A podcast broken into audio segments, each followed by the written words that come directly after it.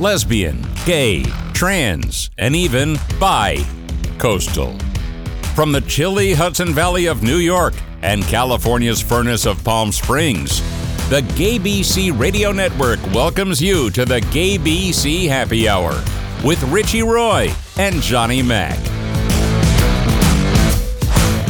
Hello, and there. welcome to the happy hour.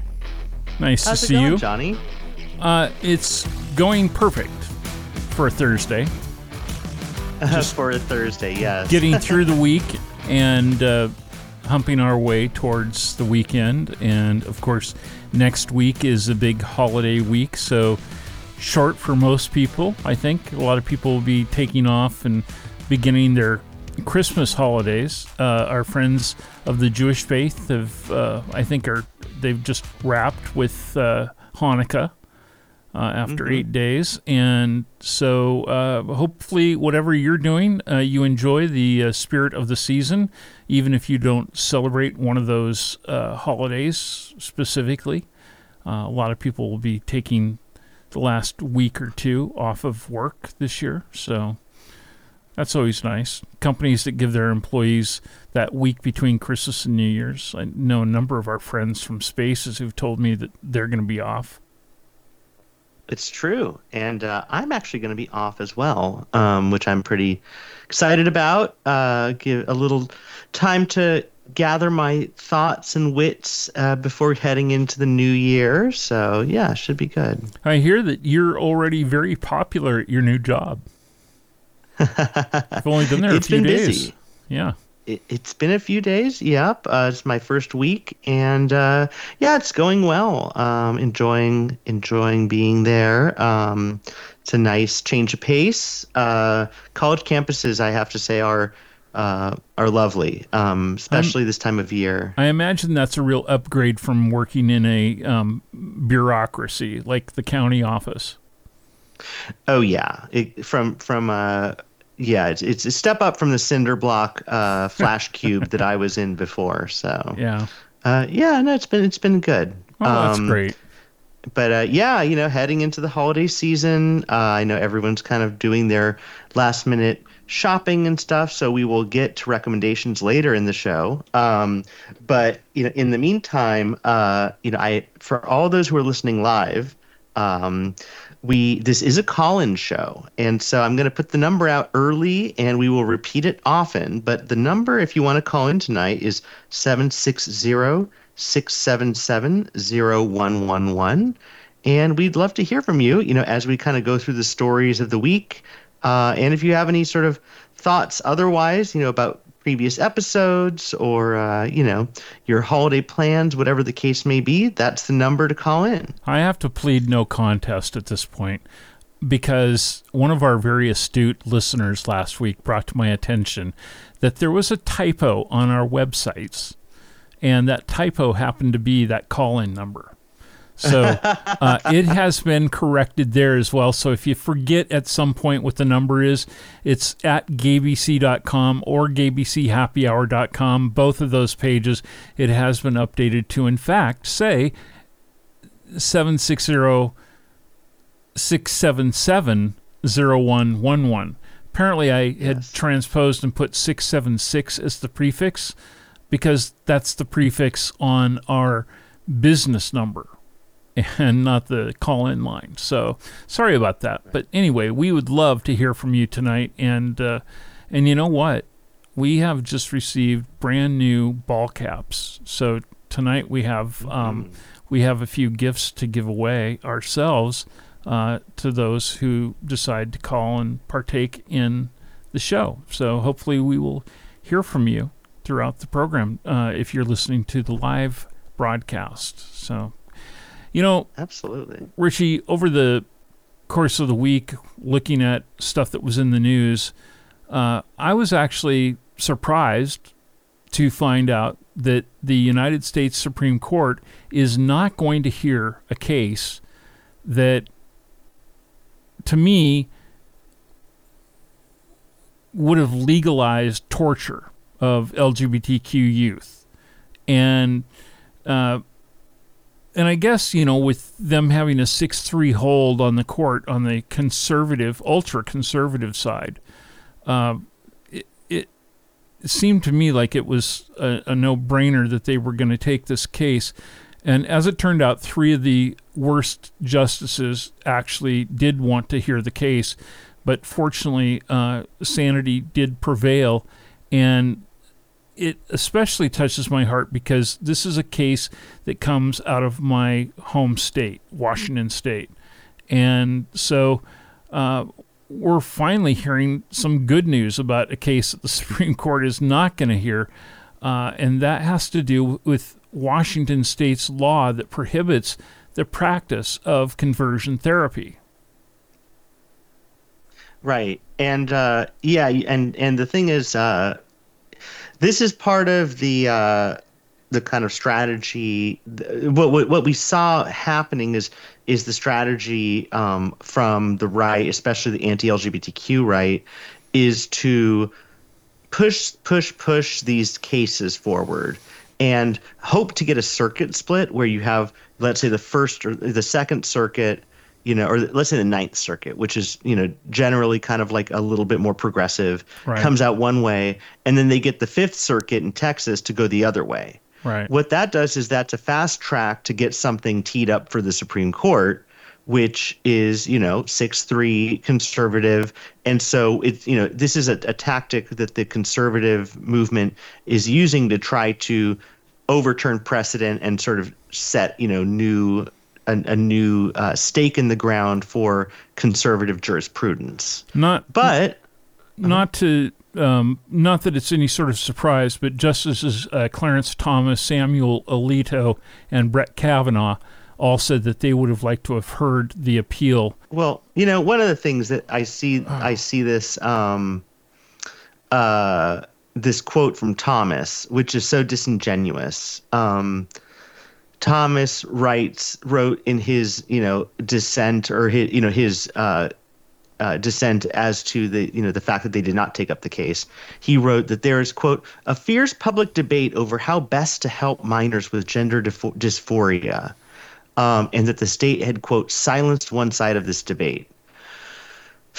So first of all, there's no fierce public debate about fucking conversion therapy. Right. It is roundly and widely and universally reviled as torture and unhelpful and not useful. It has been debunked. So, uh, first of all, you know, Thomas, I mean, Thomas lives in this fantasy land, you know, where there's all these kind of fake groups and these, you know, these fake organizations that pump out fake information about various topics, especially LGBTQ topics. And so, you know, he got some pamphlet from Exodus, you know, printed in 1996, you know, that talks about conversion therapy and, you know, reads that as a quote, fierce public debate over how best to help minors with gender dysphoria. So, um, you know, that's just rich from him. And then also, you know, Alito said that the case, quote, presents a question of national importance that clearly implicates free speech issues. Um, you know, again, it's not nationally important because conversion therapy is a radically rare, thankfully, because of a lot of states, is a rare and stupid and wrong headed idea. So these three justices are just kind of, again, trying to cram uh, you know, a, a, this this niche, extreme, and debunked practice upon the country. Yeah, and it is good that uh, it is, although very narrow, a majority of states, 26 of them, that actually uh, do outlaw the practice. Um, here's what I was looking uh, uh for a, mo- a, moment ago, and that is that Brian Tingley is a licensed marriage and family counselor, though one would question if he should be. Um, he's the one who said that the law violates his free speech rights under the Constitution's First Amendment because the government is seeking to dictate what he says. I, I don't see it as that at all. I mean, the government dictates a lot of things for the general safety of the public. You know. Yeah, I mean, I mean, there's uh, th- you can't are, you can't make a claim of of First Amendment rights uh, and say, you know, um, I have the right to say that I can you know, I can turn left on a red light. Right. It's. I mean, unfortunately, uh, I mean that's that's true, except when we go into Never Never Land, which is the world of the First Amendment religious rights jurisprudence, which have been so expanded over over the you know over the years, you know, by the right to basically mean that in many ways they can like you know i, I feel like th- that there would be a couple justices on this current supreme court that would probably say yes if you have a firmly held religious belief that you should be able to turn right on red you know even though that you know you're not allowed to generally they would be like yes because because god said so. I mean that's literally where their heads are at. And so you know this person this brian tingley who says you know that uh uh what is it that he, that he believes that sex each person re- receives at conception is not an accident or error but rather a gift from god. I mean you can believe whatever you want but at the end of the day like there are guardrails on on you know practices healthcare practices essentially is what's or you know counseling practices.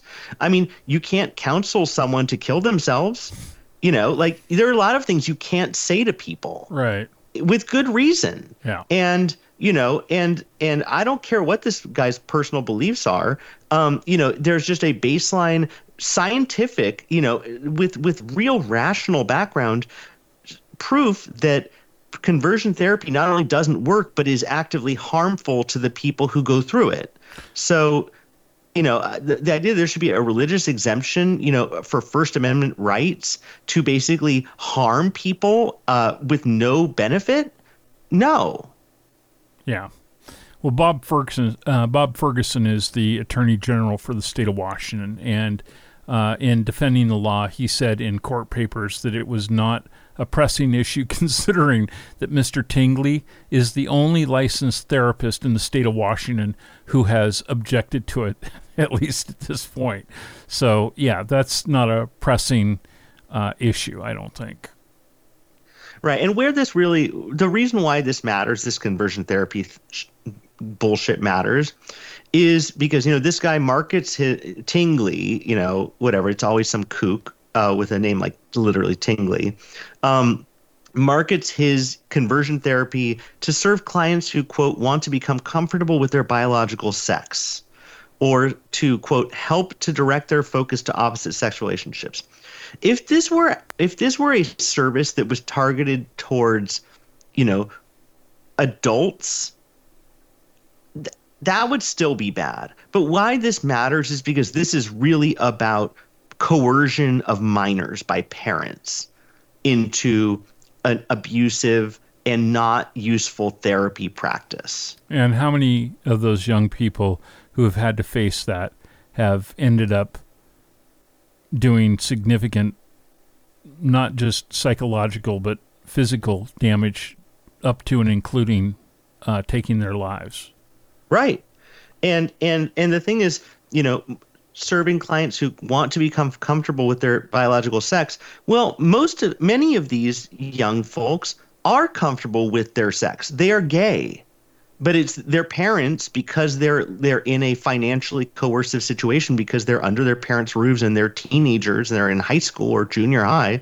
They don't have a say. If they had a say, they would say, "Actually, I'm very comfortable with my sex. I'm just queer."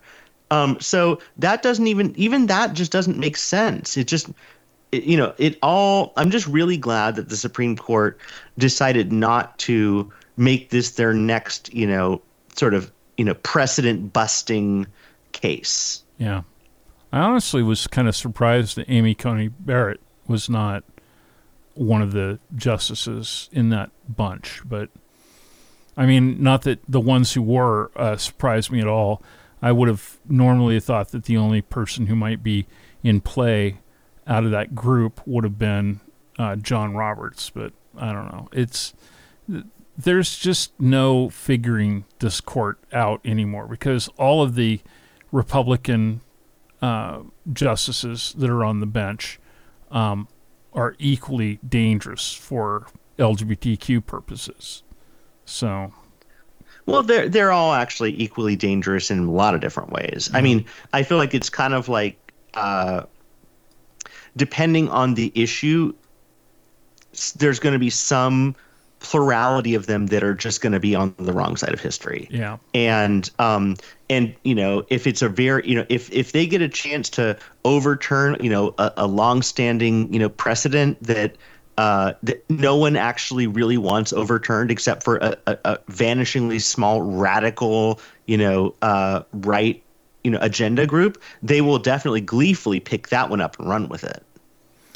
I, I don't know why they, I don't know why they, they slept on this one. This seems like one that they would have generally would love to kind of just, you know, thumb their nose at, you know, the the country at large and just say, yeah, um, you know, religious rights you know, let go for it, conversion therapists.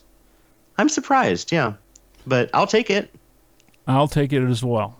And on that note, um, we're going to go to a birthday party next. We're going to Oh, yes. Yeah, we're going to we're going to head off to an island far far away. And we're going to take part in the celebration of something's 191st birthday. So stay with us. Uh, we still have a lot more to come, including, of course, our our product and services picks for you in the GayBC Happy Hour Seal of Approval coming up on our second hour. Richie is going to have, as always, his Happy Hour Mixology 101 segment. And so if you're looking for cocktails and mocktails to make you, uh, well, maybe not famous, but at least well liked for the holiday season if you're going to a party or hosting a party. Um, we'll have some ideas for you on that front as well. We're also going to um, be taking a break at the end of the show for a couple of weeks uh, as we take a little holiday break, and then we'll be back with you, telling you more about that still to come. All right, here on the GayBC Happy Hour. So stay with us. You're listening to Richie Roy and Johnny Mac on the GayBC Radio Network.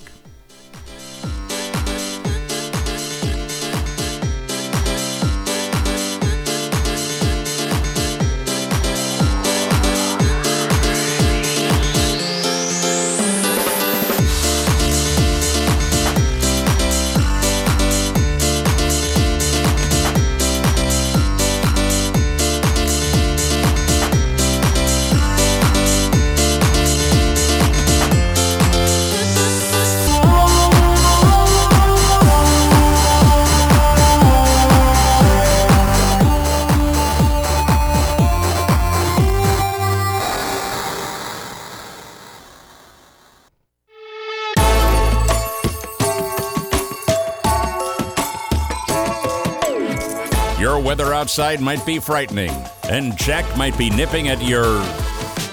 Uh, forget it, guys. I'm not reading any more of this smut. Even this microphone has its limits. Back to your hot toddies of LGBTQ stuff. It's Santa Mac and his reindeer Richie. Oh, and me? I'm Howard the Hanukkah Bush. I don't get no respect.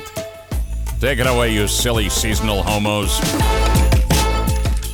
hello. Welcome back to the happy hour. And uh, yeah, we'll have to. Um, we're we're coming up on the uh, on the end of the useful life of that little intro segment. We uh, are.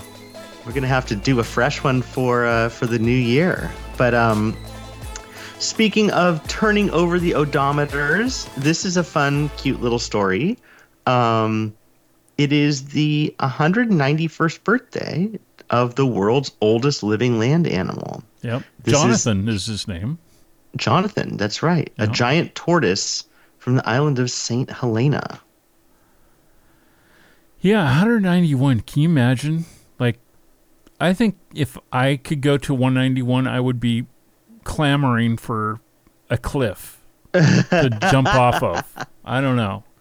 But, I mean, the article says that he's he's happy and healthy. I don't know how they judge that. I mean, I guess he eats his lettuce or whatever, but um, yeah, I guess he's doing okay. Um, I mean, it is amazing. Uh, you know, these these creatures that that live so long. Um, that I have a uh, a snapping turtle in my pond that is like gigantic, like the size of like a coffee table. And um, I have no me? idea how old this uh, this uh, snapping turtle is, but um, it's got to be pretty old. Really, that big? I mean, I'm I'm exaggerating a little bit, but like really quite big around. I mean, like, I, it's always hard to kind of you know Think about um, two feet come in up diameter. a ne- yeah, like that. Yeah, wow, that is huge. yeah. And I th- and actually, so and and uh, there's actually multiple snapping turtles. I didn't realize that until recently because I had only seen the one, and, and it's and it was nicknamed Mitch McConnell. Um, By but you? uh, I, for obvious reasons. Yes. Um, so I had seen Mitch McConnell in the pond, and actually had he had come up a couple times near the house. I think actually Mitch is a she, and maybe was going to lay eggs. But um, then uh, last year you know, in the middle been of the summer, it, has been rumored that uh, Mitch is a she too. Yeah. The one in Washington. but so uh, but so I uh, I was looking at the pond one afternoon, and I saw Mitch McConnell, and then I saw another big creature and uh, another snapping turtle, and Mitch McConnell and this other snapping turtle were getting it on, and I was like, oh. We have more than one snapping turtle in the pond, and they were. It was like, and then there was actually there was a, a heron was standing in the pond watching them get out. You know, it was like it was being at, it was like being at the eagle. You know, it was like they were just like out in public. You know, yeah. So Never thought about uh, that, but, yeah, Um, but yeah, so happy birthday to uh, Jonathan. to Jonathan. And let's see, I'm bad at math. 191 years. So th- when, when when was that? When would Jonathan have been born? Let's see, that's like almost 200 years ago. So yeah. 1823, like 18 eight, the er- early mid 1800s. Something So- like that. Jonathan's seen a lot. I mean, seen several wars, has seen uh Well, yeah, they're saying here that uh, um, that those uh, 191 years tell a tale of endurance, witnessing the ebb and flow of history from the Mines Act of 1842 to the abolition of slavery in 1865 and beyond, and the reigning elder statesmen of the animal kingdom. Uh, as that, he has um, borne witness to eight British monarchs, 40 Wow. U.S. presidents, and embodying a living connection to the animals of, or I'm sorry, the animals, the annals of time.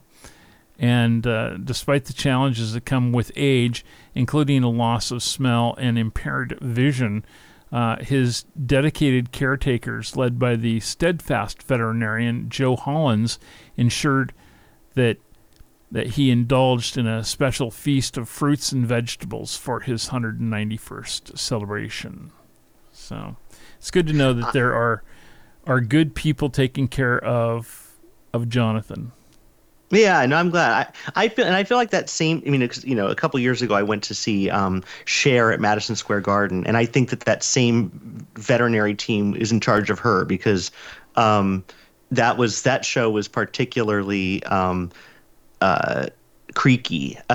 she came out on stage for about 15 minutes for the whole show, and the rest of it was all video projection. And I think she was getting fed some leaves, le- some lettuce and fruit behind this behind the scenes. Um, you know, in between those uh, brief appearances. Yeah, there's um, the story actually has uh, some historical pictures of Jonathan Oh, going back way back, and so I guess that's got to be how part of how they know uh, how old he in fact right. is. Yeah, I mean, it, I I feel like these pictures are kind of the original. I don't know if you've seen like on Instagram or on Twitter. Um, you know, pe- they'll people will post the thing like post your you know your 10 year glow up. You know, and it'll post someone will post a picture of them at you know 18 and then 28 or you know 25 and 35 or whatever. Right. You know, the Jonathan had quite a glow up. You know, between 1850 and you know 2023. Right. Yeah. Well, you know, more power to him, and uh, you know, at least he doesn't have to uh, live in spaces and deal with ageism. So, That's true. Did yeah, I there's no that? ageism I'm in the, sorry, I in the tortoise realm. yeah. I don't think. No. Um, and and you know, as Willard Scott would say, um, he's 191 years young. Absolutely. Now, feed him some Smucker's jam and let's move on. Stay with us because next we're going to talk about misery. Misery. I mean, Missouri. And they have a very special state senator there who's got a really great idea that you got to hear all about. Oh, gosh. I don't know about America's heartland sometimes. It make, it's more like America's heartless land. Stay with us. this is the GayBC Happy Hour news update next for our live listeners, and we'll be right back.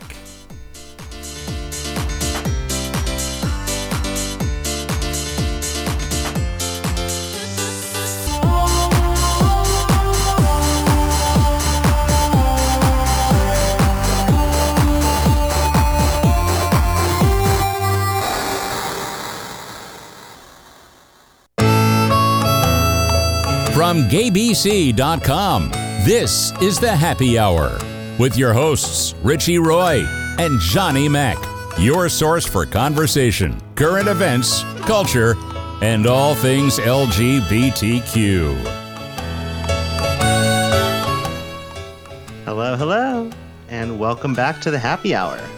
Um, and uh, it's a, generally a happy hour, but uh, this segment isn't so happy because uh, there is uh, a total nut job who, in the state of mis- misery, as they call it, uh, State Senator Mary Elizabeth Coleman, uh, who has an R next to her name, if you're not surprised.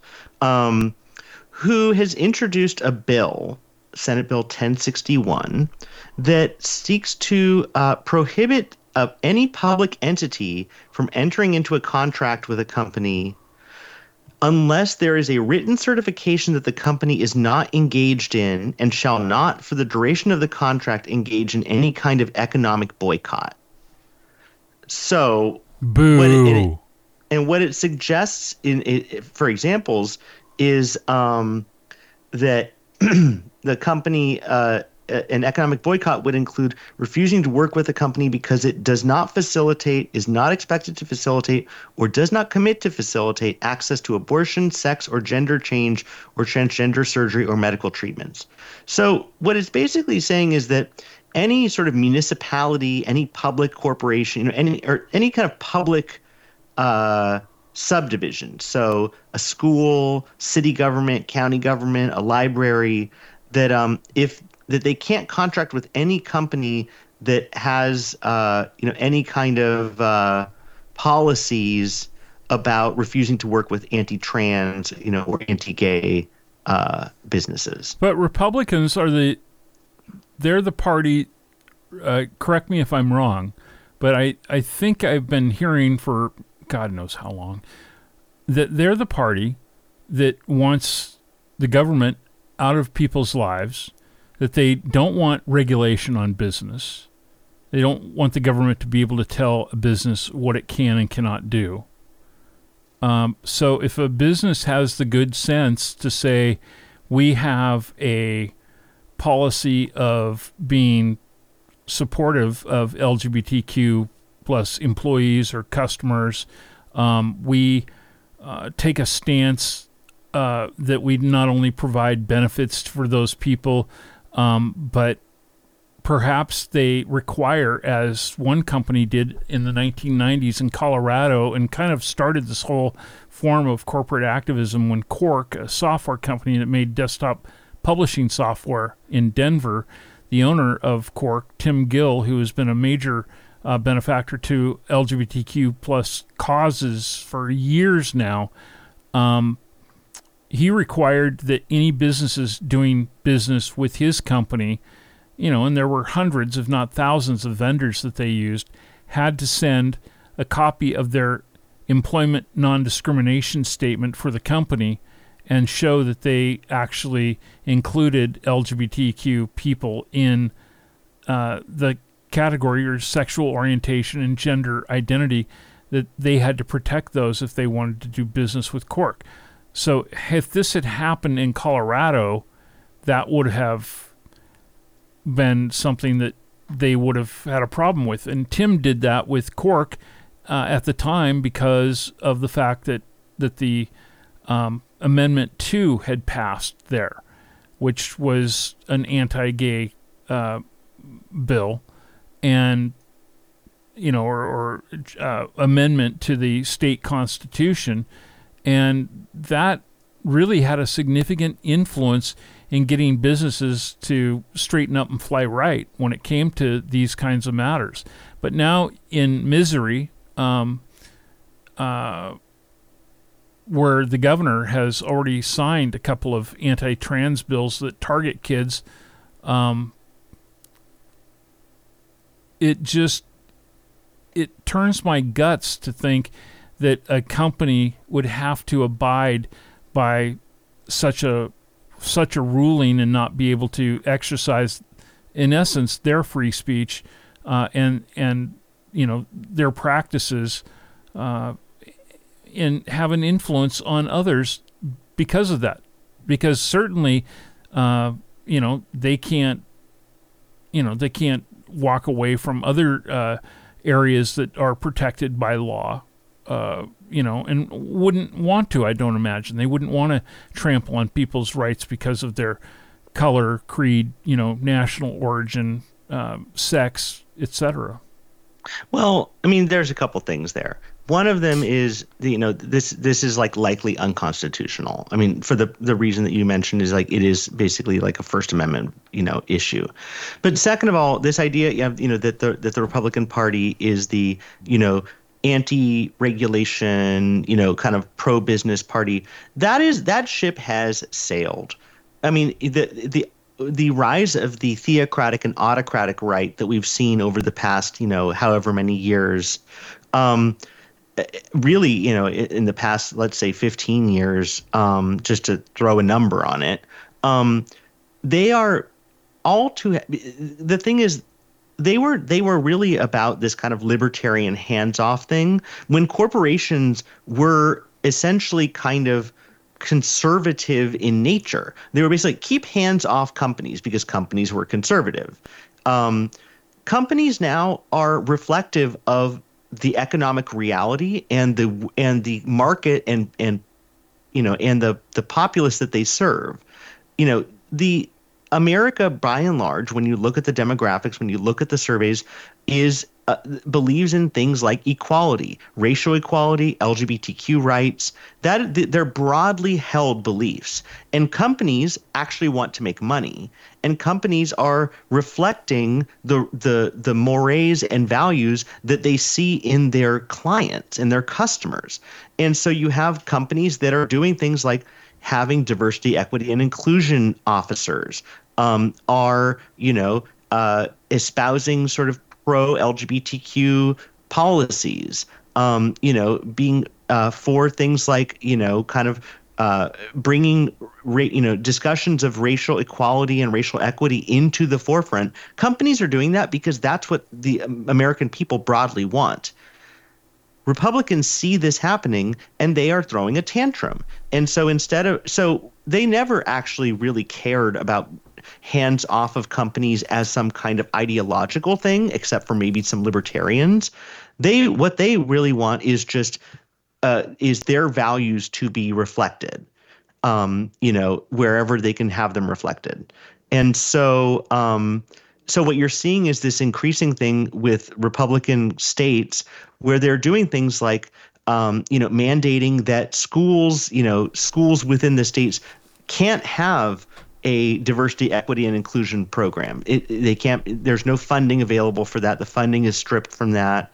They're they're trying to put their thumb on the scales of private companies uh, from from basically exercising speech that they don't agree with. I mean, this is this goes all you know all goes back again to you know Ron DeSantis's you know quixotic tilting at windmills against Disney mm-hmm. because Disney had the temerity to even though it took them a while to get there to push back against the don't say gay bill and that pissed him off and so he's been you know basically kind of pushing these bills of attainder against disney to try to punish them and and force them into the kind of speech and the kind of acts that they want. So don't get it twisted. The Republicans are not, you know, this hands-off pro-business party. What they are is they're a pro, uh, you know, sort of pro, um, uh, you know, theological, pro, um, you know, uh, revanchist party at this point.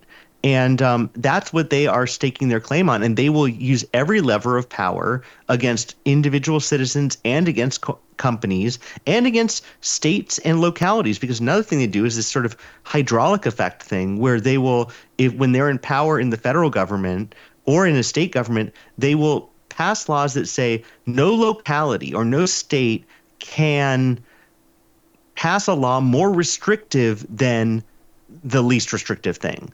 And so let's say a state, you know, a state ha- passes an anti-trans bill.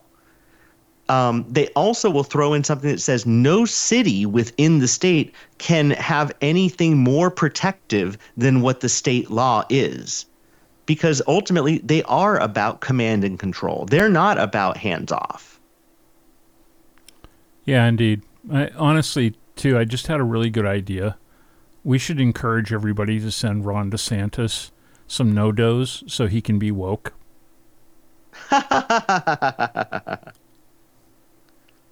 oh, I mean, can you imagine how how fucking flared his eyes would be? I mean, you know, and how much he'd be smacking his lips even more than usual if he got some NoDoz in his system. Right. Um, yeah, I mean, we haven't talked about, we didn't talk about on the show because it's not really within the ambit of what we normally talk about. But, um, geez, Louise, I saw some clips from the most recent Republican debate, and oh boy, wow. Yeah. I can't, I just can't even. Yeah, it's it's not it's it's no bueno. No. and meanwhile, you know, then you have uh, you know the the the troops are falling in line. You know, I saw I saw a thing that you know on Truth Social, Trump tweeted you know a mob boss thing about you know we'll take a look at Missouri and Texas. Uh, you know, the Democrats are kind of looking at those states, and surprise, surprise, Josh Hawley endorsed Trump like the next day. I'm. Sp- it doesn't surprise me at all. I mean, why wouldn't he? He's you know he's in lockstep with that that freak show. But the people in those states, I mean, we know that there's a lot of good, sensible people living in the American Midwest. And I just want to see them come out in, you know, numbers too big to ignore. Just steal a line from Helen Reddy. But uh, I don't know what it's going to take for common sense to win the majority in those states. And I feel bad for people who live there because it's a nice area to live in.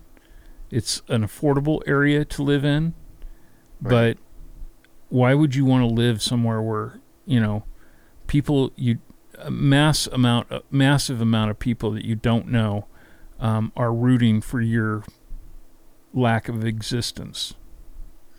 I mean, it's a good question, and I think it goes it goes to a bigger issue. You know, I was thinking about there. You know, the the it, it actually brings up several issues. One, the underlying problem issue is gerrymandering. Yeah. I mean that that is why that is why states that look like they look look like they look is because it has been gerrymandered to the point where even though the popula- the population is purple, the population everywhere is purple but it's the maps are drawn in such a way that there's no that there's not going to ever be any democratic control ever.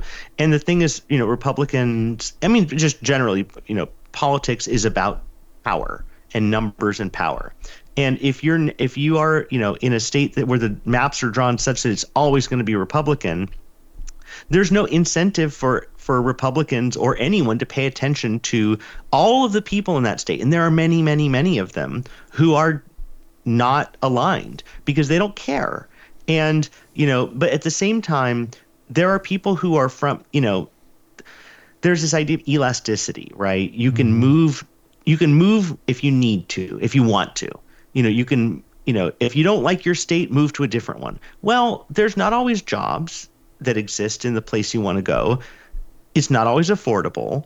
And you might have other extenuating circumstances that are actually kind of big ones that might militate against moving. Your family, your family is there for generations. Yeah. Um, should you be forced basically to be a refugee from the state that you love and have lived in your family has lived in for generations because uh, gerrymandering and terroristic, you know, behavior from the right has, you know, basically made it untenable for you to live there. That kind of sucks as a sort of normative idea. And you know what you see is, um, you know, in places like the South, you know, I I follow someone on Instagram who's a a, a queer. Um, guy and he's I forget which day I think he's in Arkansas or somewhere and he's starting a gay campground called the Boar's Rut and his kind of thought there is this is a place where there are not, where we are not really welcome very much. But it's where I'm from and where I live and where I want people to feel welcome. So I'm going to create a gay campground in a inhospitable place so that people can feel welcome here. And I actually kind of welcome that sort of idea. That's a great idea. And we'll have more of them coming your way momentarily as we continue with the GAYBC Happy Hour. And remind you that our telephone lines are open. If you want to chime in on any of the stuff that we've talked about or will be talking about this evening, 760 677 0111 is the phone number. 760 677 0111. And coming up, we're going to get to one of our favorite people in the world to talk about. We're going to talk about our friend Elon, Elon Musk. so stay tuned.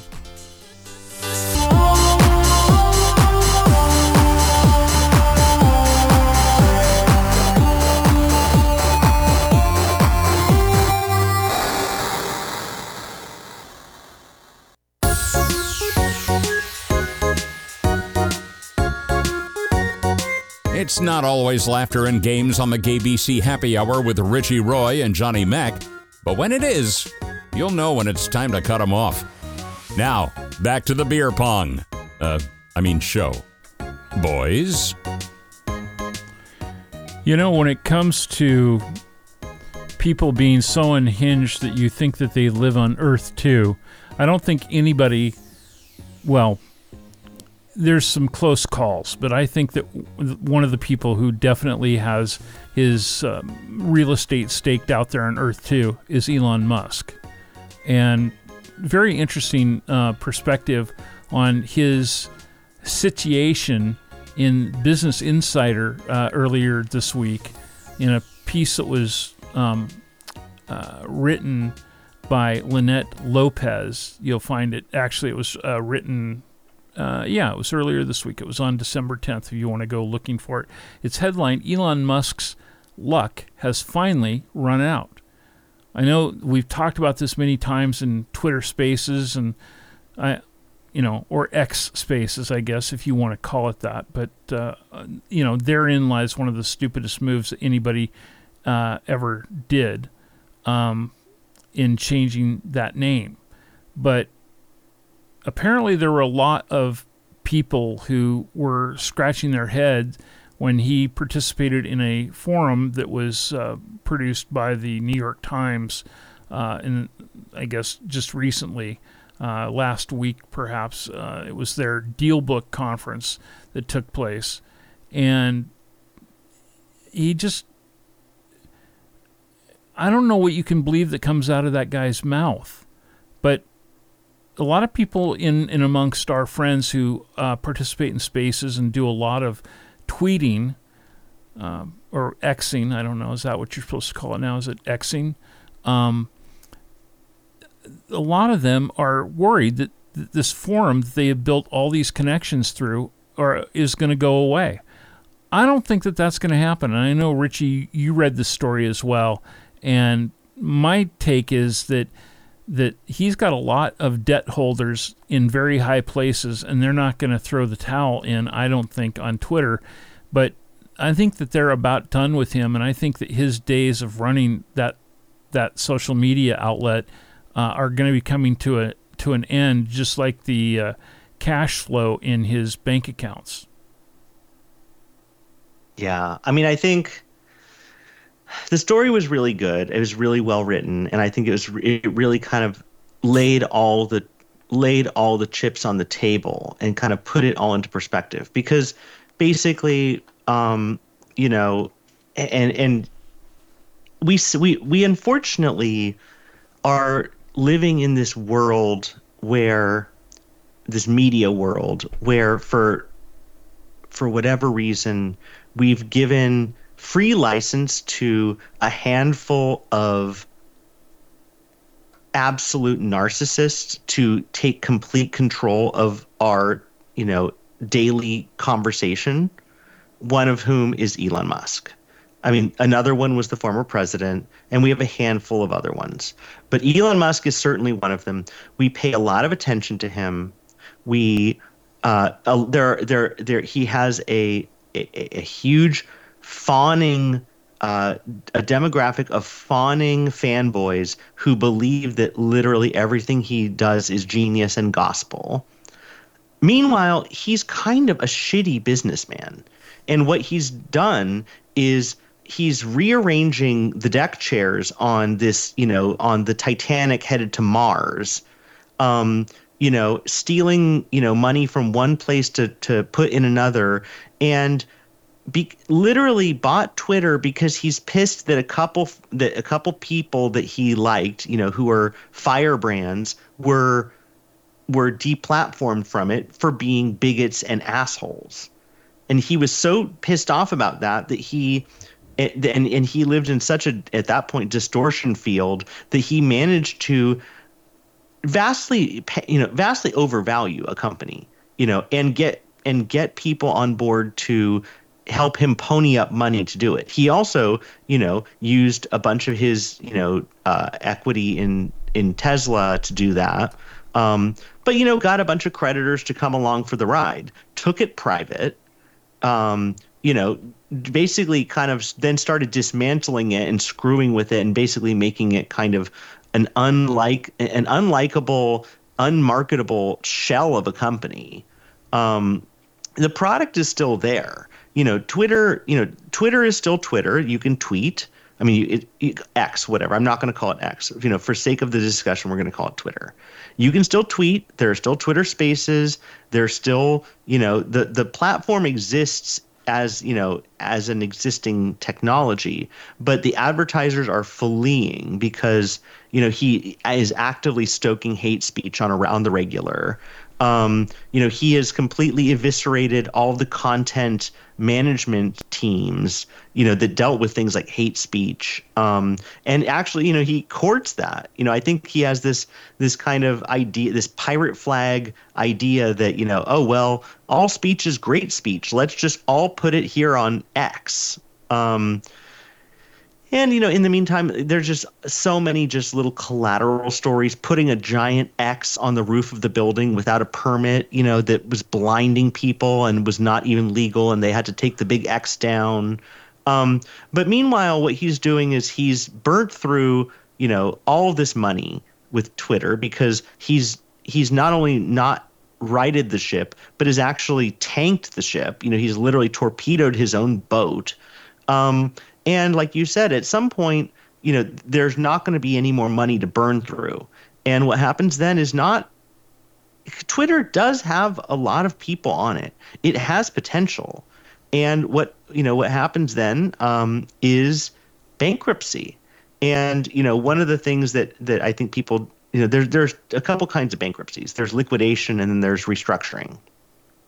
And I don't think Twitter is going to go into liquidation you know, I think what would happen uh, is, and even if it went into liquidation, that would be one thing. But you know, restructuring is basically um, the existing capital structure. Everyone takes a haircut, and uh, you know, and then there's sort of new leadership put in place, and they they kind of it, it emerges as a going forward, you know, uh, you know, concern without some of the the debt that was that was you know dragging down the, the company. Yeah. Um, so you know there there is a world in which uh, you know Twitter becomes unable to pay its debts as they come due. You know, all the all that credit that he heaped onto the company when he took it private, and then uh, it gets restructured and it, be, it, it emerges as a kind of different, leaner um, company with different with different leadership. Yeah, I was surprised to learn that just the loan interest for the money that he's borrowed to purchase the company uh, in this year totaled almost one and a half billion dollars. That was just the interest that was due this year on that purchase. And also that he has leveraged himself so much with the Tesla equity that he only owns 20% of Tesla as it is. And what he has pledged to his um, to his creditors is 67% of that. So he would essentially uh, come away if they decided to call the notes due. He would only own 6% of Tesla. He also um, borrowed money uh, against SpaceX. Uh, he borrowed a billion dollars, which he paid back uh, month later uh, as part of the, the deal to purchase Twitter. However, he had to sell $4 billion worth of stock in Tesla to pay that back. So he's not the smartest guy when it comes to managing his money, uh, for sure his mouth um, writes a lot of checks that his wallet probably is not going to be able to cash for long. And Vicki Bryan is a well-respected uh, analyst, and she says, "quote There is money that has been set on fire that is never coming back. We're in the salvage business with Twitter, and in a restructuring with Elon gone, you can have people looking at it." Uh, they can foresee that Elon didn't do anything that can't be reversed and offer instant relief. So it might seem that, that the only salvage for Twitter or X is if he is actually removed from the C suite. I mean, honestly, the only, the real salvage would be for him to be removed from every C-suite because you know uh, yeah. when you look at Tesla, um, I mean let's just let's just you know set aside t- Twitter slash X because he's obviously you know he bought it uh, at an extreme premium has mismanaged it you know into a complete dumpster fire. But you know people will say okay well you know well he um you know maybe he he kind of bit off more than he could chew with twitter but you know look at tesla. Well look at tesla actually. There are a lot of great things about you know tesla you know uh, has a lot of market share in, in electric vehicles um, whatever. Um, but meanwhile they, they have a bunch of cars that are kind of aging and then the, he's spending all of his time and energy on this you know on this Cybertruck that is a total boondoggle and you know a Donnybrook. And um, you know not to mix metaphors and you know whatever but uh, a mess. It's not that's not a viable real car. And you know every every kind of reputable uh, uh, sort of uh, news outlet that deals with automotive stuff is like oh yeah that's a mess but we'll get back to it which is the queerest state in America? Well, you might be surprised as we turn the spotlight on the top five. That's coming up after our top of hour update. Stay with us. This is the GAYBC Happy Hour.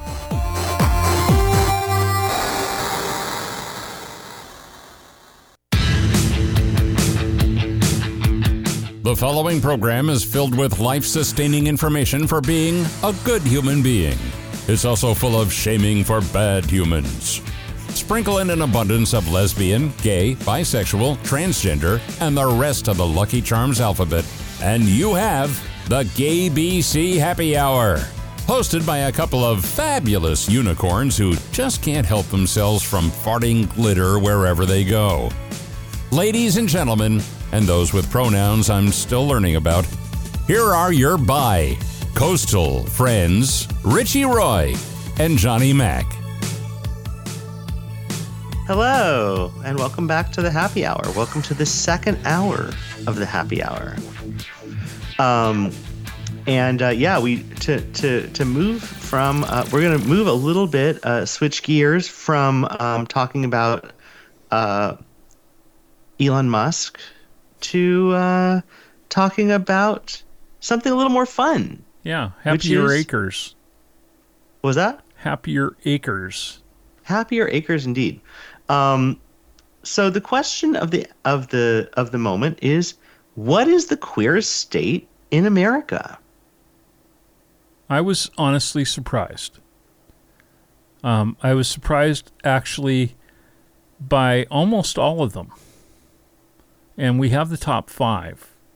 Uh, apparently, uh, there is 14.1 million adults in the United States identifying as part of the LGBTQ plus community, or roughly uh, around five and a half percent of Americans, according to a new uh, poll or, or data that has been released actually by the University of California at Los Angeles's uh, Williams Institute. And of course, it acknowledges that that uh, queer folks live in all of the U.S. with almost 37% of them, unbelievably, in the South. Why, if we have such a strong presence there, don't we have more common sense leadership and rights in those places? I think that unfortunately it comes down to a lot of people, Richie, who just hate politics, and I get it. I totally get it, and but they don't want to be involved, and um, and that's that's kind of a bummer because if we have that much presence, then we should be able to influence the hearts and minds of people uh, all over. Surprisingly, Kentucky originally came in at the top of these rankings, which of course uh, is enough to make you blow um, carbonated beverages out your nose um, and not feel good about it. But it turned out that there was uh, some controversial uh, consideration in that, and the data was um, was double checked, and it was actually corrected um, in a statement on Twitter. Um, uh, Brad Sears, who's the founding director of the institute that did this, said that uh, we made a mistake and we apologize to Kentucky and to you. Um, but no, Mitch McConnell's beloved Kentucky is is not the number one queerest place in America. So maybe we start with uh, number five. You want to do that, Richie? Do you have it up? Oh, we're gonna go in the opposite direction. Yeah, okay. we'll go in the opposite direction. Number five is near and dear to my heart because it's my home state.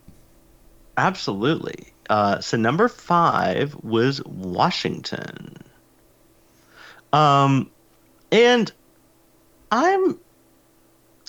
So this is. It's an interesting.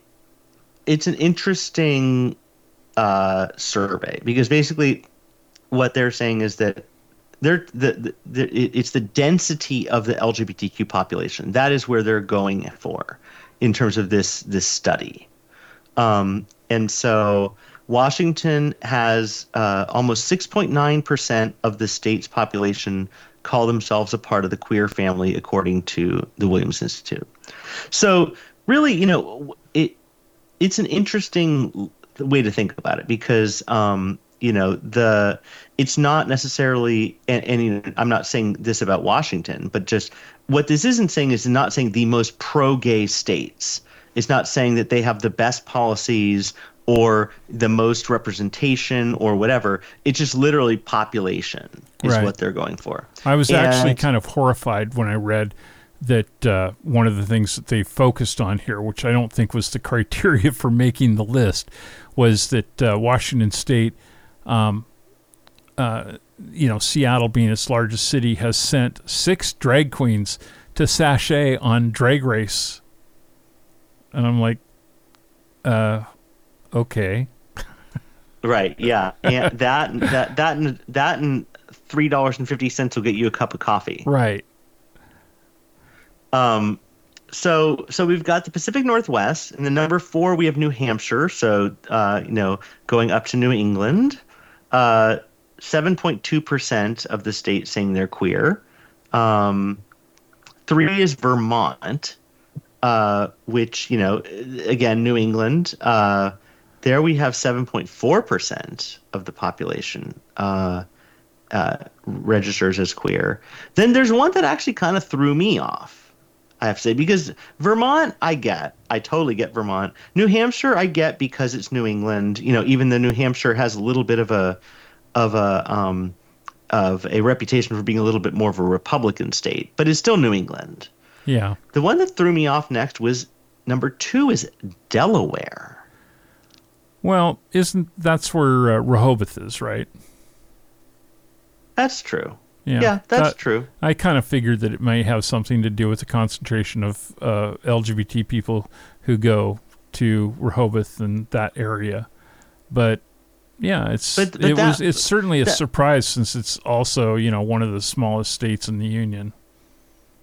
It also surprised me because you know if you want to talk about, I mean, I get, I think that might be, I think that might be what it is because Rehoboth might tilt the scales in a state like with Delaware. I was surprised because Massachusetts wasn't on the list.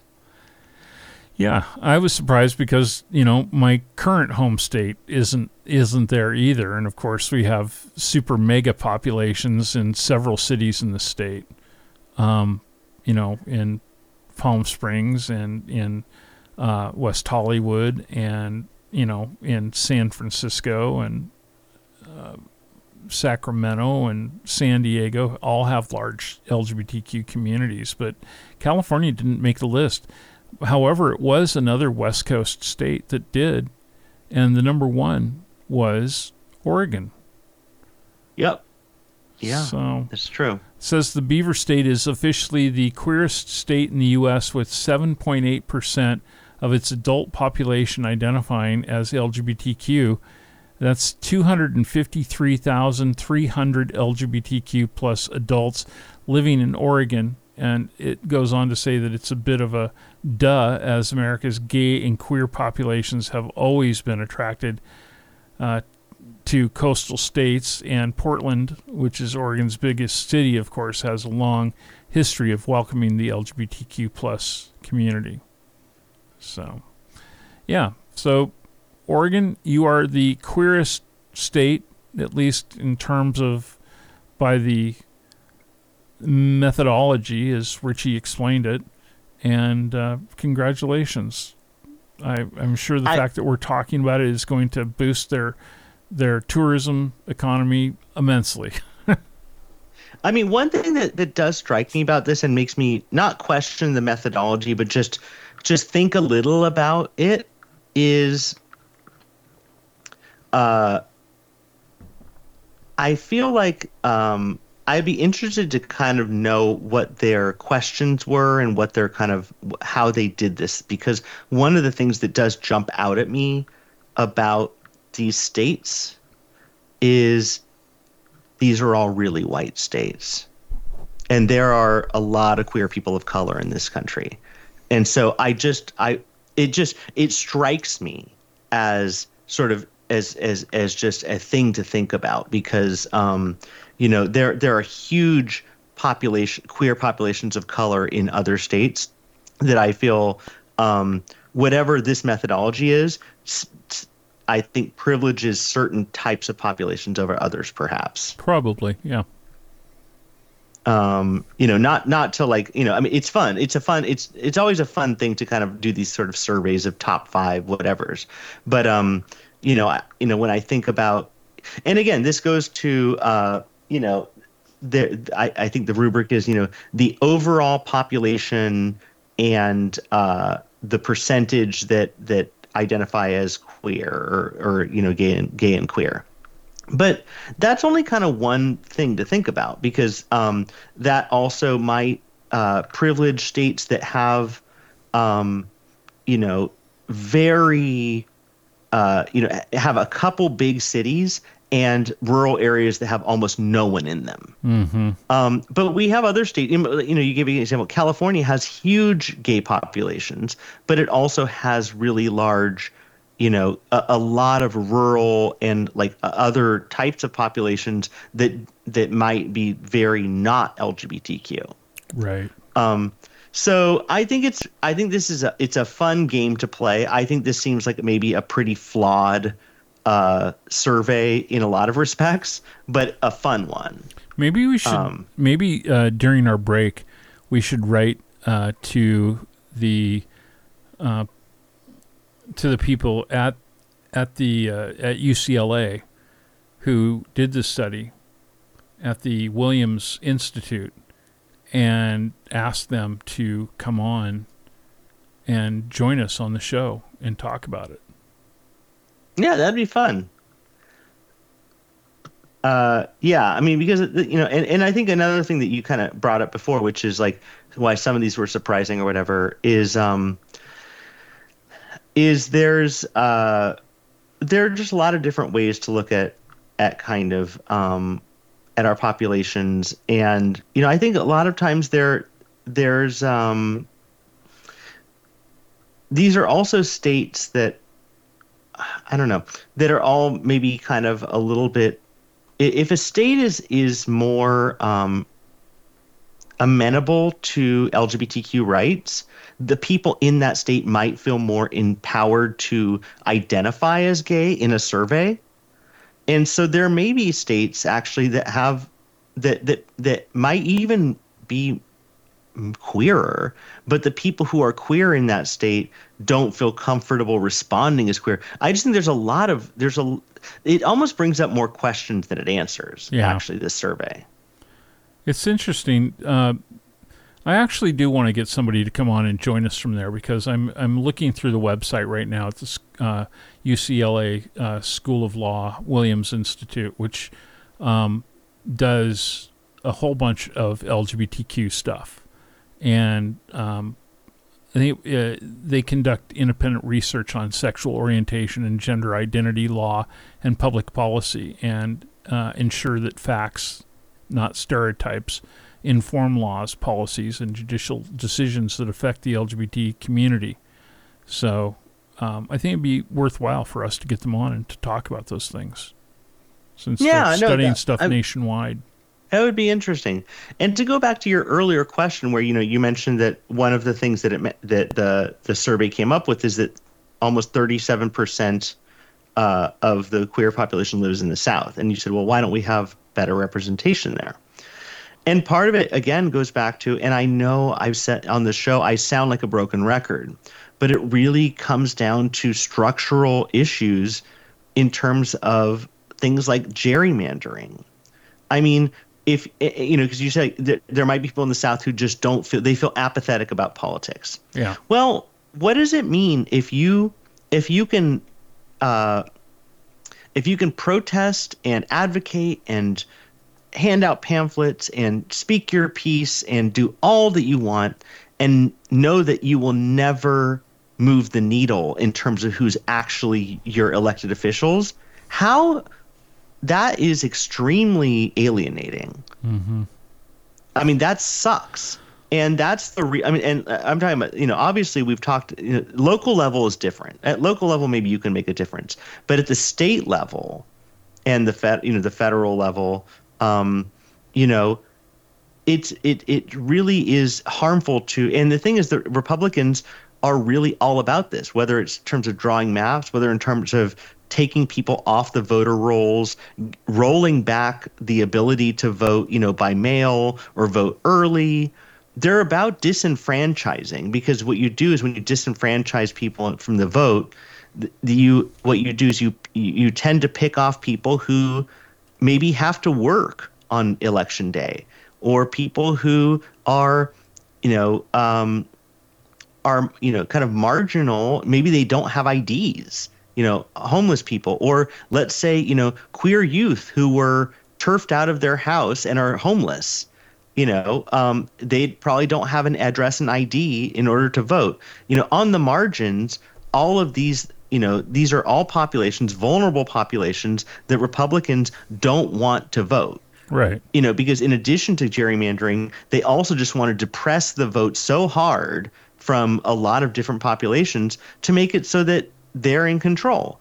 And so if someone is in the South and they're queer and they feel like the, their vote doesn't matter, I get it because in many ways it doesn't. And that's the bummer. And that's the structural problem. But to use another bad and overused line, we do need to pick ourselves up by the bootstraps and and get involved.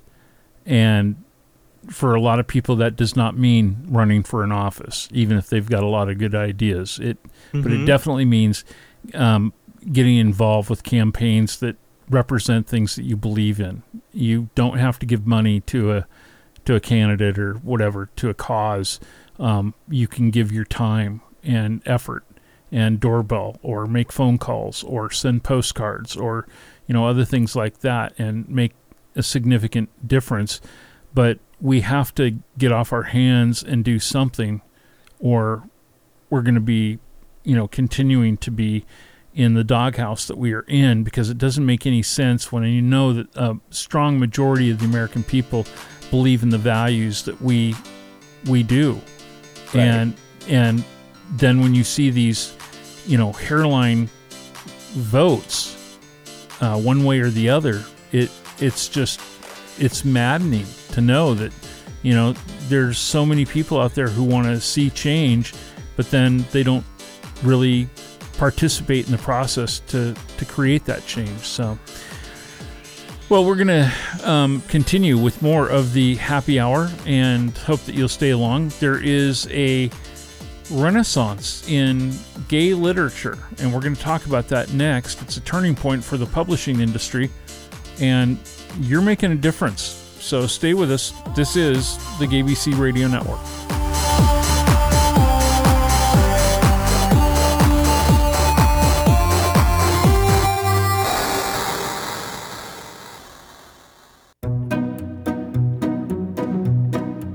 The GayBC Happy Hour continues with or without pumpkin spice.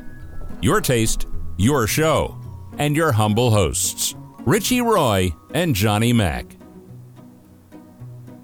Wow, that was a little short little intro. I like that one. That's cute. Um, so welcome back to the happy hour, everyone. And um, I do want to throw the number out there uh, one more time for our live listeners. The number is 760 677 0111.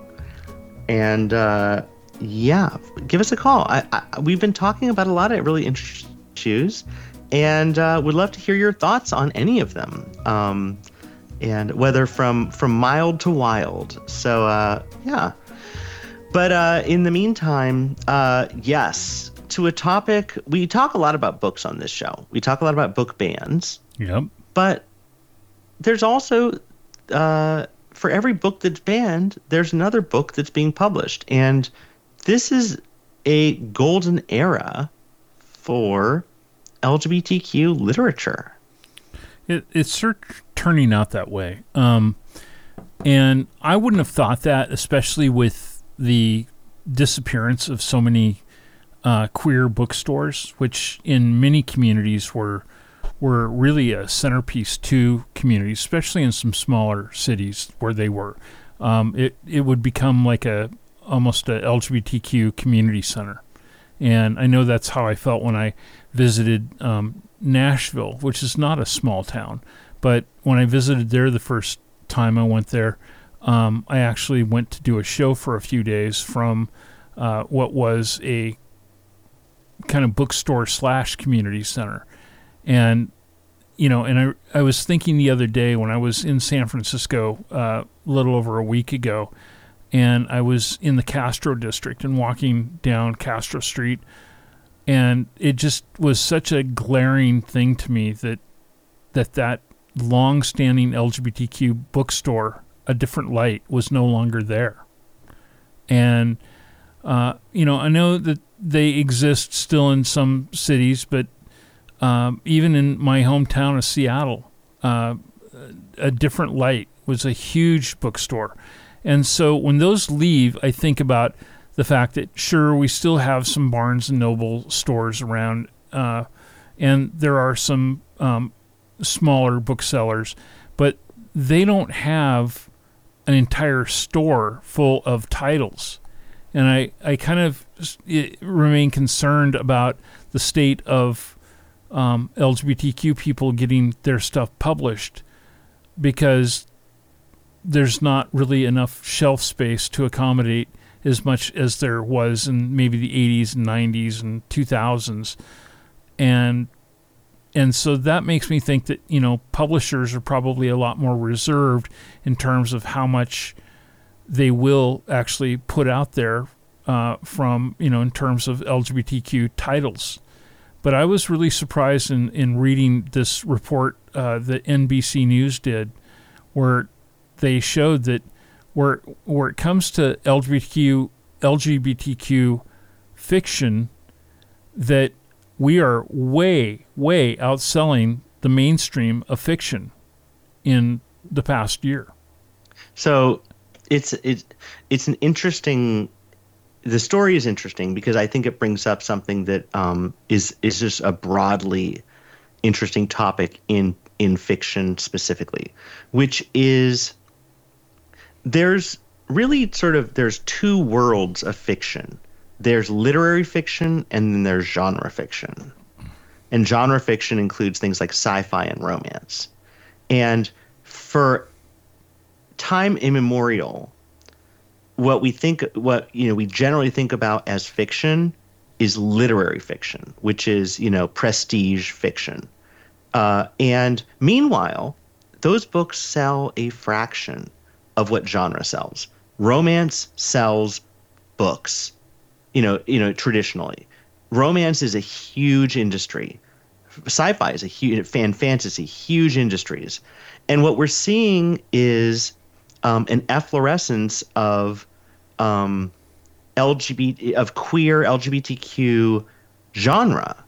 We're seeing a ton of gay romance books, gay fantasy, gay sci-fi, um, or queer um, sci-fi, queer fantasy, queer romance, and it's a really interesting dynamic because I think there's a huge capacity for it. And one of the things that I find really interesting because, um, you know, I, uh, you know, I like to read books and I, I tend to generally read literary fiction, but I've dabbled, I've dabbled in gay romance.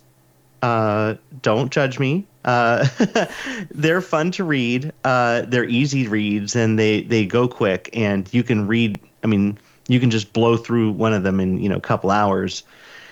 The thing I, I found really fascinating about gay romance novels is specifically gay male romance novels. Many, many of them are written by women authors for primarily women audiences the and if you look at the reviews on Amazon or if you know you look at Goodreads or whatever, um, a lot of the readers of of you know of romance type books that have a gay that are gay male focused are women readers actually hmm. cis straight women readers who want to see men interacting and having and emoting in the way that they kind of see gay men emoting and and reacting. It's very interesting. It's actually kind of hard to find gay romance novels that that center on two men that are actually written by gay men. so many of them are written by straight women. It's kind of remarkable, actually. Wow, I didn't know that it's a whole thing and like and if you look even too um you know in uh i know in uh the in like the japanese kind of manga culture um there's there are whole uh categories of kind of male love uh that really are are marketed towards young girls who are very interested in that subject. Wow. See the more you listen the more you know.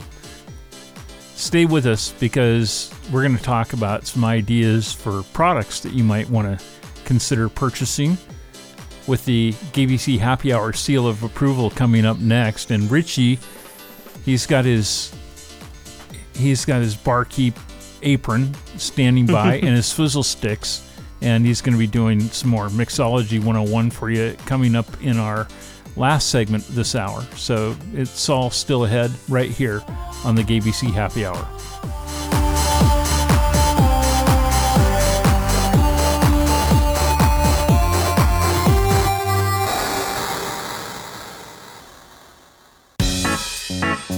The GayBC Radio Network presents the weekly public service, the GayBC Happy Hour Seal of Approval. Does it fly or does it die? Products, services, and customer service that will turn you on or turn you off. Does the cup runneth over or has the well gone dry? Richie and Johnny, take it away. Welcome back, everyone. And uh, we're entering into the. Uh, the final two segments of the happy hour, two, two of my favorite segments actually, because I love uh, getting to talk about our recommendations and demerits, and then our mixology corner. So, um, yeah, and you know we're heading into uh, the holiday season, so there's always uh, gift giving as an option. Um, so uh, yeah, I think uh, I was thinking about it. Um, you know, coming into you know the cold season and stuff sometimes there's nothing better than a hot a long hot shower or bath. And so where i'm going for my recommendations this week are some ways to um, up your game with your shower and bath regime. And the first one i'm going to recommend is there's a company called molton brown. They're based in the UK. Um, uh, when she was alive, I believe that they were the purveyors of uh, toiletries to the queen. I'm not sure if they are now the purveyors to the king or not, but um, regardless, they make amazing, amazing bath uh, and shower gels. Hmm. Um, the scent that they have a broad range of scents, um, and I've tried probably at least 20 of their different scents, uh, and they're all beguiling, beautiful smells, um, great texture. They foam up amazingly. They're great bubble baths. They're also really, really sumptuous as shower gels. So, Molton Brown bath and shower gels. I'm going to um, put that. So that's sort of the first one. I will go with that, and uh, that they're a little bit pricey, but they they last a really long time. You don't need much to actually kind of you know get a great lather. So I'm going to go with Molton Brown um, as so. Let's we'll start with the shower the shower gel. Um, we will move on to um, shampoo and conditioner. Ursa Major is a great company. They're a B Corp. They're a clean, you know, sort of like all natural ingredient type company. They have a beautiful uh, shampoo and conditioner that are all natural, fabulous. Um, and all the Ursa Major products project uh, products that I've tried have been fantastic. They have a great face wash. They have a great um, uh, great uh, uh, face cream that I actually use every day. Um, so Ursa Major is another purveyor to check out. If you want to go kind of a little bit more, um, a little bit more on the minimalist side, I know uh, everyone knows of it, but don't sleep on it. Dr. Bronner's, Dr. Bronner's Castile soap. Um, the tea tree one in particular, I'm quite a fan of. Um, it's super tingly. It's super refreshing. Uh, it's also you can use it for like everything. You know, if you look at the label, uh, you know everything from like you know laundry to brushing your teeth to washing the floors to you know everything else. Wow. Um, so that's another i mean and i could go on forever. Malin and Goetz makes great products. I i actually i spend an inordinate amount of time thinking about toiletries. So uh, those are just a couple on the list but molton brown i would definitely check out their website. Um, and eh, you can't go wrong. I've never been led astray by any of their uh, bath and shower gels. They're all amazing, and they you can get them in beautiful gift packaging. Um, and that, you say you know, that they're it, from the UK, but are they sold by outlets here in the US?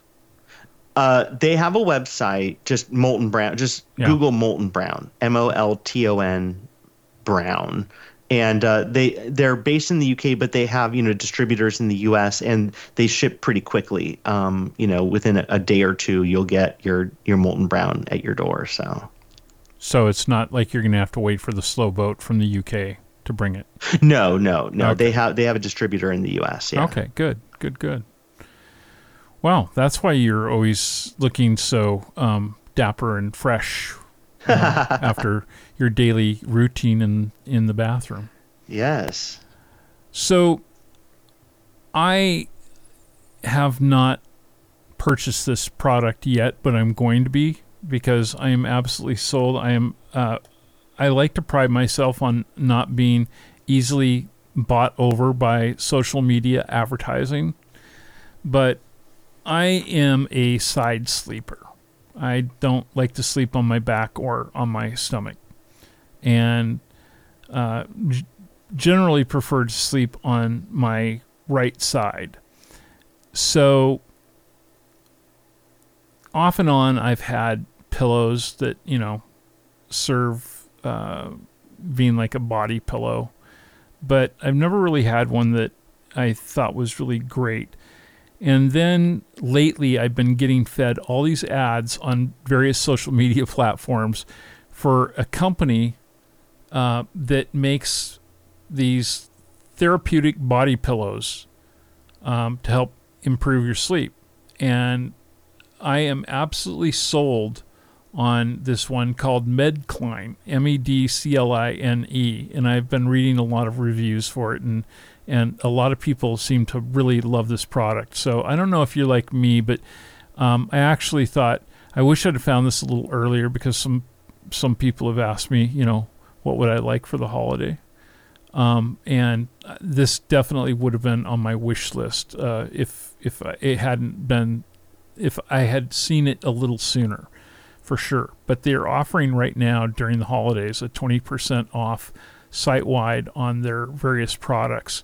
Um, and it's like a hook shaped pillow. So it goes up, so it has a indent where you can put your arm and under it and it's like carved out there and then it goes down so you can like wrap your legs around it and um, it just looks so comfortable uh, i'm I am anxious to to get one of these, but they say that it helps uh, people who are dealing with sciatica. And believe me, I, while I don't deal with that anymore, uh, I had my share of that in the time when I prior to my having a, a spine fusion, and so I know that pain, uh, and I will never forget it. It's so horrible. Lower back pain, neck pain, uh, spinal uh, alignment.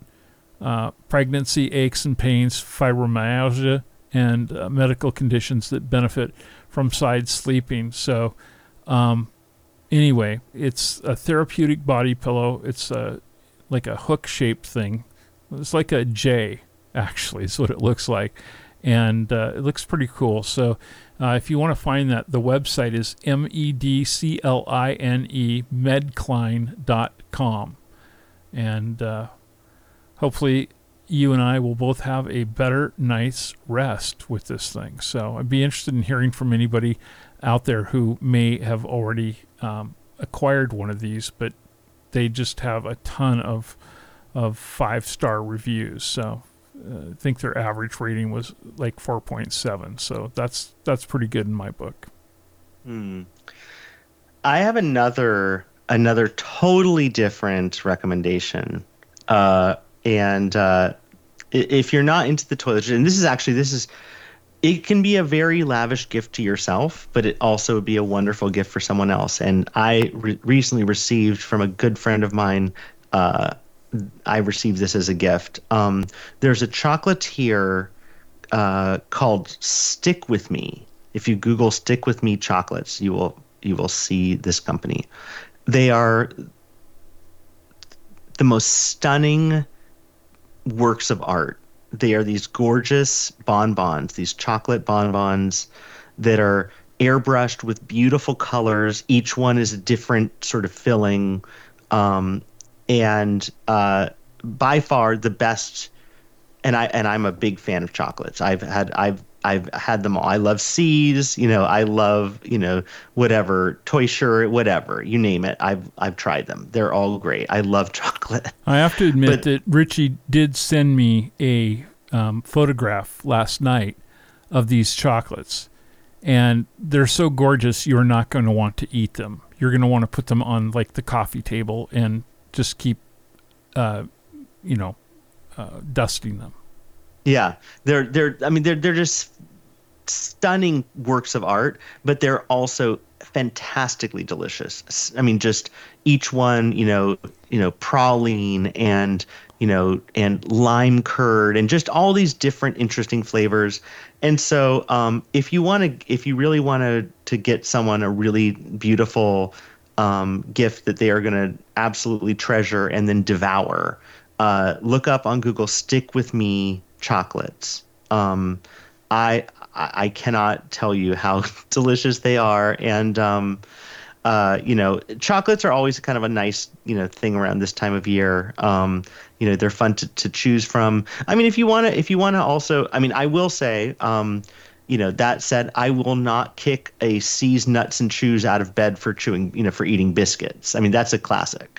But um, these are next level amazing chocolates. Um, so I'll throw that out there. You know, while we're you know while we're in the gift giving season, another thing that I would say um, to think about is. Uh, oh gosh, I mean, I it's just so funny because I I have so many ideas right now. But um, you know, writing instruments, um, you know, pencils, uh, Blackwing pencils are amazing pencils. They have some limited editions and things. Um, I would definitely check out Blackwing pencils. They are the best. I mean, there are many great pencils out there, um, but they are one of the best uh, purveyors of pencils. Um, and they they have various different, you know, sort of uh, uh, softnesses, and they have different limited editions from time to time that are beautiful. Um, do people you know, you still can then use pencils? what was, what was that? I said, do people still use pencils? I use pencils all the time. Do you? I mean, I use pencils more than I use pens. Wow. Uh, and in fact, pencils predate pens. Well, I'm sure. Uh, at, le- at least ballpoints and uh, uh, and uh, rollerballs. Um, yeah, I mean pencils are pencils have been around for a long time. They're indelible. Uh, they don't fade. They erase, which is very nice. Um, they're fantastic. They're great for you know drawing. Um, no, don't sleep on pencils. I write in pencil almost exclusively. I wow. I went through a phase where I was a very I was really into fountain pens and I and I was writing almost exclusively with fountain pens, especially in law school. I was I went through bottles of ink with my fountain pens. But um I really now 9 times out of 10 unless I'm signing something that requires ink, I'm using a pencil. I love a pencil. Hmm. Um, Blackwing is great. Musgrave is another American pencil company that has fantastic pencils. Uh, their news pencil is a really nice one. Um, uh, but they have a, they have different sampler packs that you can get. What's uh, a news pencil? Is is that, for instance, for doing the newspaper classified, or I mean, uh, uh, The crosswords? crossword. Yeah. Yeah, it's a very soft. It's a very soft pencil. It's a wonderful one. But they sell they sell sampler packs, and uh, they're really fun because you get you know uh, eight or ten or whatever different pencils. You know, hexagonal, round, jumbo. Uh, you know, a bunch of different kinds, and they're just fun. It's just fun to write with pencil and to get a bunch of different random pencils. They're very cheap, uh, but very good. So, um, yeah, those are just some some of the things that I, I'm you know have in mind. Um, you know, as we go into the gift season, uh, my mind goes into overdrive. You know, I I love I love gift giving, and so uh, you know, I tend to my my rubric tends to be um, I like to give gifts that I would like to receive. I should have known. know? I'm, I'm looking over your shoulder right now and seeing that you actually have a pencil sharpener. It looks like that is attached to the desk behind you or the counter. That is, yes, that is the Dahle 133. That's a, a very, very great, inexpensive, and excellent pencil sharpener. D A H L E. You can get that on Amazon. Just type in Dahle pencil sharpener. It sharpens jumbos and regulars. It's an excellent pencil sharpener. Yeah. Take it from a pencil guy. I don't think I've used one probably in the better part of 10 years. Oh my gosh, Johnny Mac, I'm gonna have to send you a pencil sampler. I, I commit to whatever I write, I commit to paper, I guess. You know, I just have all these pens, but they frustrate me a lot too because, of course, they always run out of ink at the moment you don't want them to. And you know what? A pencil will never run out of ink because it doesn't even use ink in the first place. Right. um, but yeah, so those are those are some things that I've been thinking about. Um, you know, perennial gifts. Uh, All really another, good ideas. Yeah. Yeah.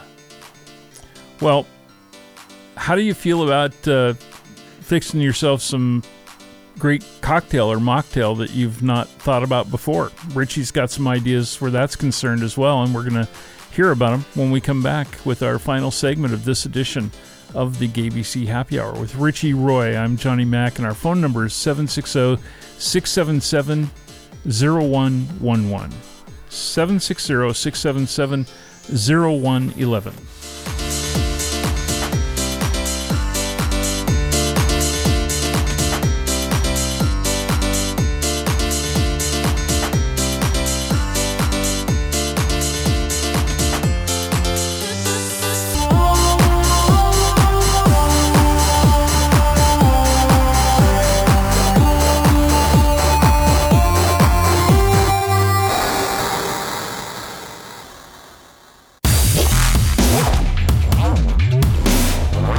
Mixologist Richie Roy and his ice cube handler Johnny Mac present the latest lessons from the GAYBC Happy Hour School of Mixology. As they say at GAYBC, bottoms up. Hello, and welcome back to the happy hour. And we are entering into the home stretch. And with that, you know, it is time to think about a beverage or two. And uh, this week, you know, so um, I went to the opera um, last, was it last weekend? I think it was last weekend. Oh, the, it's all running together. But um, one of the things that I like, I didn't actually get it this time at the opera, but one of the things that I like that they offer at intermission is adult coffees. And I love an adult coffee, I have to say. Um, and you know now that we're kind of in the cold season um, that's my drink for the week is actually an adult coffee. You brew up a nice pot of coffee.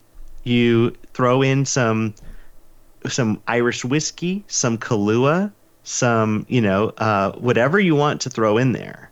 Um, Bailey's. and Bailey's yeah. And it's it it's nice because it's it actually you know it's it's warming it's energizing and it's calming at the same time. It's kind of a great it's kind of a great move. I have, um I have to tell you i i don't like irish whiskey and i don't really like coffee but i love irish coffees. Yeah. You know and and i like everything you said you could throw into the coffee that's the only way i would drink coffee is in an adult coffee because those really do taste good they're amazing. I mean, another. I mean, actually, to, to add to the list, Frangelico is another one. Absolutely. Licor Licor 43, which is like a kind of a vanilla one. Uh, that's another one you can throw in there. Um, what else? I'm trying to think. Um, there's like another one that they offer at the opera. Whew, I'm drawing a blank, but yeah, um, yeah, something like a Frangelico, uh, which is kind of a hazelnutty. Um, Licor 43 is vanilla. Um, kahlua Kahlua is a classic. Um, and yeah, it's just it's a really fun, easy. It's an easy drink to make, and you know it's especially great um, after a meal. You know, I love. You know, I I'm a big fan. You know, I, I kind of go back and forth on dessert. Sometimes after a meal, I'm just too full and a dessert is too sweet and too it's just too rich. Like i many times i just don't want a dessert um, even though i like the idea of it. But i'm always ready for a coffee after a meal. I like the bitter i like that bitterness. I like just sort of the the sort of stomach settling or or stomach I, I don't know what it does something to my stomach that makes me happy after a meal to have a coffee and to have an adult coffee really just kicks it up a notch and you know it's actually great too even without the meal um, you know let's say you're gonna you're home you know you're home you had dinner it's a few hours you're gonna watch the food network you know and and get ready for bed have a cup of coffee, have a cup of decaf, throw in some Baileys, throw in some Irish whiskey. You're done. It's great. So that's that's the alcoholic drink um, of the week, and then I will say to stick with the coffee thing, I will say um, for the non-alcoholic drink, um, play around with some coffee. Um, you know, drip coffee is great. I, I I love drip coffee. I know some people are not into it, and just get over it. It's actually can be quite great. Um, depends on your machine. Uh, you know, I have a I have a Moccamaster Technivorm, which makes great drip coffee. Um, highly recommend that. But um, if you want to go uh, in a different realm, look into an AeroPress it's a cheap, cheap, cheap device. It's it's made by the same guy who invented the Aerobie, which is like that ring, the, the frisbee ring that they that was kind of popular in the 80s. That was just an open ring, and you just throw it and it went really far. He's this weird inventor. He's a weird inventor guy, but he invented the Aeropress, which is a a little, you know, uh, Lexan plastic plunger, and you put in a little paper filter and it makes one cup of coffee. And uh, it's and it, it's a press. And basically what you're doing is you're making an espresso shot um, in uh, you know with just boiling water and coffee. Uh, it's cheap it makes fantastic coffee and um, if you're at all someone who likes coffee and wants to try something easy different and really extracts coffee in a way that that uh, drip coffee maker doesn't check out an aeropress it really does make fantastic coffee. So that's that's kind of those are the, the two that I'm going to go with is just adult coffee and then regular coffee, and you know to that to that end, um, also try out different beans. Um, you know, uh, don't don't go to Starbucks. Don't get your beans from Starbucks, please. They over roast everything. Um, you know, try Intelligentsia, try Stumptown, find a local roaster, um, get a try a light roast. Honestly, if you haven't tried a light roast, that is, you know, that is game changing because it doesn't just taste like an ashtray. You know, it tastes fruity and floral and, you know, interesting. So, uh, you know, that play with coffee. That I'm that's what I'm going to go with this week. Is just play with coffee throw some you know, throw some booze in there make, make it in an aeropress just do it different just have fun with it that's that's where i'm going this week okay sounds like a plan. I your palate you have a great tolerance for bitter i've noticed just in our talking generally about food and such. Yeah. Um I wonder how prevalent that is uh, among people because I have uh, that is the one kind of taste that just sends my you know it's like my tongue hitting a pit that has deodorant in it. I'm sorry I said that right as you took a drink, but I didn't mean to cause you to almost spit up there. But but yeah, I I, I don't know. I just I have a hard time with bitter stuff you know, mm-hmm. um, that's why I don't really like dark, dark chocolates either.